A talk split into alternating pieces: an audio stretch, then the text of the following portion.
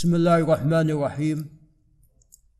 وبه نستعين نحمده عز وجل ونثني عليه الخير كله ونصلي ونسلم على نبينا الأمين نبينا محمد وعلى آله وأصحابه والتابعين ومن تبعهم بإحسان إلى يوم الدين. أما بعد فالله أسأل أن ييسرنا لليسرى وأن يجنبنا العسرى وأن يغفر لنا في الآخرة والأولى.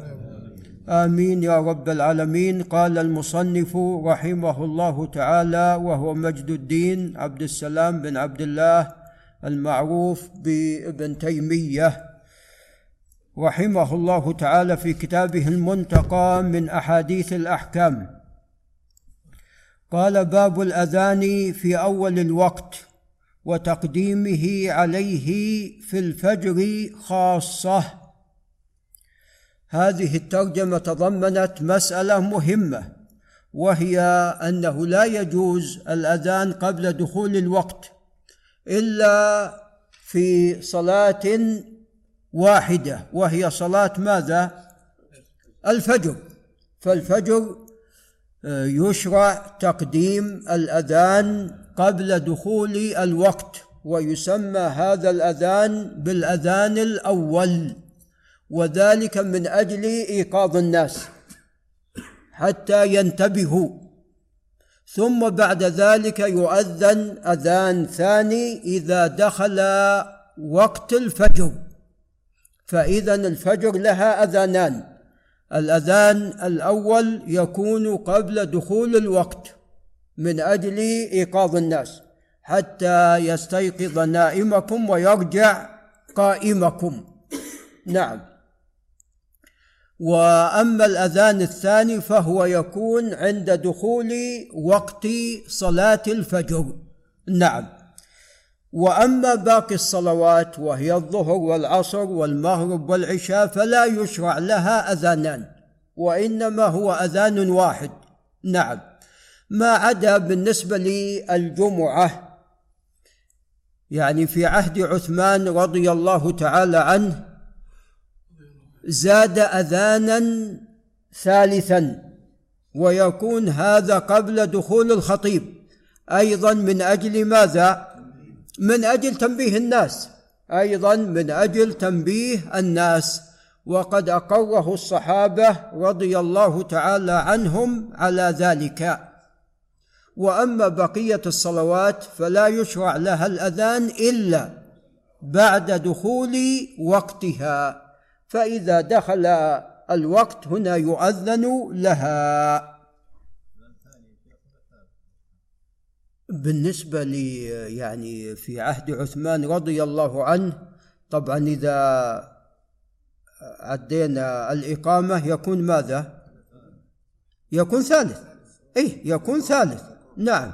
يعني عند كان في عهد الرسول عليه الصلاة والسلام إذا دخل عليه الصلاة والسلام أذن بلال.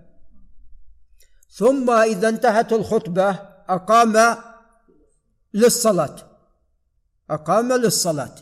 فزاد عثمان أذانا قبل قبل دخول الخطيب من أجل انتباه الناس. وينبغي أن ينتبه أن كلا الأذانين إنما يكونان قبل دخول وقت الصلاة بقليل. الآن يعني طبعا الآن غالبا لا يؤذن للفجر بالأذان الأول. إلا في بعض المساجد. يعني مثلا في المسجد الحرام يؤذنون قبل دخول الوقت بمقدار كم ساعة. وهذا ليس هو السنة. السنة كما جاء في البخاري ومسلم ما بين الأذانين ينزل هذا ويصعد هذا.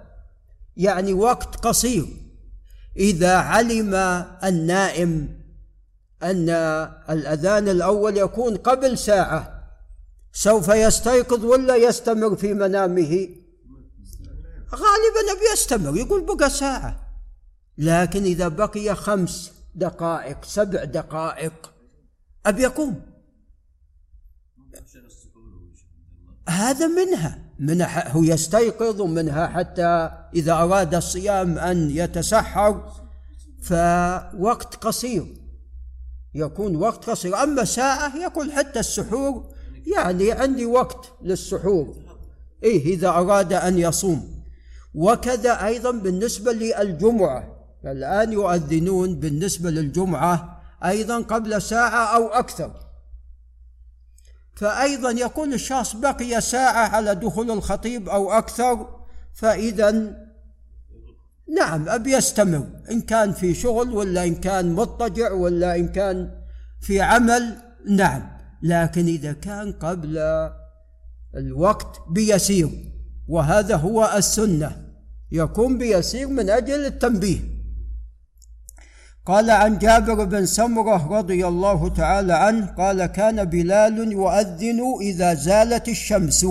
يعني إذا دخل وقت الظهر.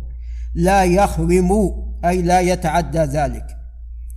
قال أو لا يترك شيئا من ألفاظه لا يخرم عن هذا الوقت يعني إذا زالت الشمس. قال ثم لا يقيم حتى يخرج النبي صلى الله عليه وسلم. فإذا خرج أقام حين يراه رواه أحمد ومسلم وأبو داود والنسائي. قال وفيه أن الفريضة تغني عن تحية المسجد.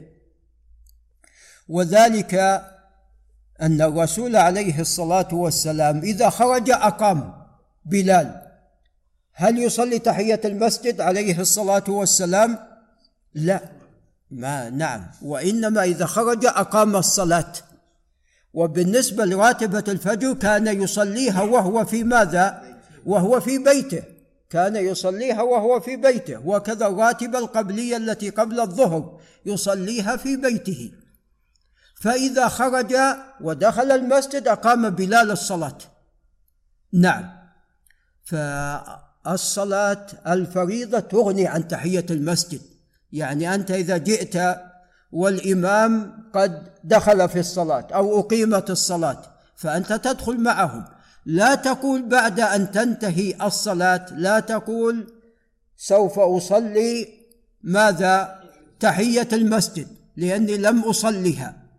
لا المقصود أنك قبل أن تجلس تصلي هذا هو المقصود وقد حصل بالفريضة. نعم. قال وعن ابن مسعود رضي الله تعالى عنه أن النبي صلى الله عليه وسلم قال لا يمنعن أحدكم أذان بلال من سحوره لأن بلال يؤذن بليل.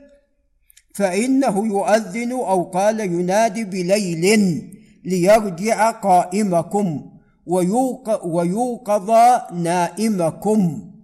فحتى يرجع القائم ويستيقظ النائم. قال رواه الجماعة إلا الترمذي. نعم. طبعا يعني كان أيضا هناك مؤذنان للفجر. بلال يؤذن قبل دخول الوقت وعبد الله بن أم مكتوم لا يؤذن حتى يقال له أصبحت أصبحت. قال وعن سمرة بن جندب رضي الله تعالى عنه قال قال رسول الله صلى الله عليه وسلم لا يغرنكم من سحوركم أذان بلال. لأنه يؤذن بليل. ولا بياض الأفق المستطيل هكذا حتى يستطير هكذا. الفجر فجران فجر كاذب وفجر صادق. الفجر الكاذب هو المستطيل ويذهب. الفجر الصادق ينتشر. نعم معترض وينتشر ويتزايد حتى يطلع النهار. نعم. فالفجر الأول يسمى الفجر الكاذب. هذا لا يمنع من السحور ولا يبيح الصلاة أي صلاة الفريضة. بينما الفجر الصادق يمنع من السحور وتباح فيه الفريضة. قال رواه قال حتى يستطير هكذا يعني معترضا. رواه مسلم وأحمد والترمذي ولفظهما أي أحمد والترمذي لا يمنعنكم من سحوركم أذان بلال ولا الفجر المستطيل ولكن الفجر المستطير في الأفق الذي ينتشر يعترض وينتشر يكون أمامك وينتشر. نعم. قال وعن عائشة رضي الله عنها وابن عمر رضي الله تعالى عنهما أن النبي صلى الله عليه وسلم قال إن بلالا يؤذن بليل فكلوا واشربوا حتى يؤذن ابن أم مكتوم متفق عليه. قال ولأحمد والبخاري فإنه لا يؤذن حتى يطلع الفجر وفي رواية حتى يقال له أصبحت أصبحت. قال ولمسلم ولم يكن بينهما إلا أن ينزل هذا ويرقى هذا. اذا بينهما وقت قصير. دقائق. الأمر الثاني أنه يشرع للمؤذن إذا أراد أن يؤذن أن يصعد ماذا؟ فوق مكان مرتفع لأن قال ليس لم يكن بينهما إلا أن ينزل هذا ويصعد هذا. أو يرقى هذا. إذا السنة أن المؤذن يؤذن على مكان مرتفع من أجل إبلاغ ماذا؟ الصوت. نعم حتى الناس يبلغهم الصوت. والآن بحمد الله عندنا مكبرات الصوت وهي مربوطة في المنارة وبالتالي الصوت بحمد الله يبلغ. نعم. ولعل نقف عند هنا. هذا وبالله تعالى التوفيق.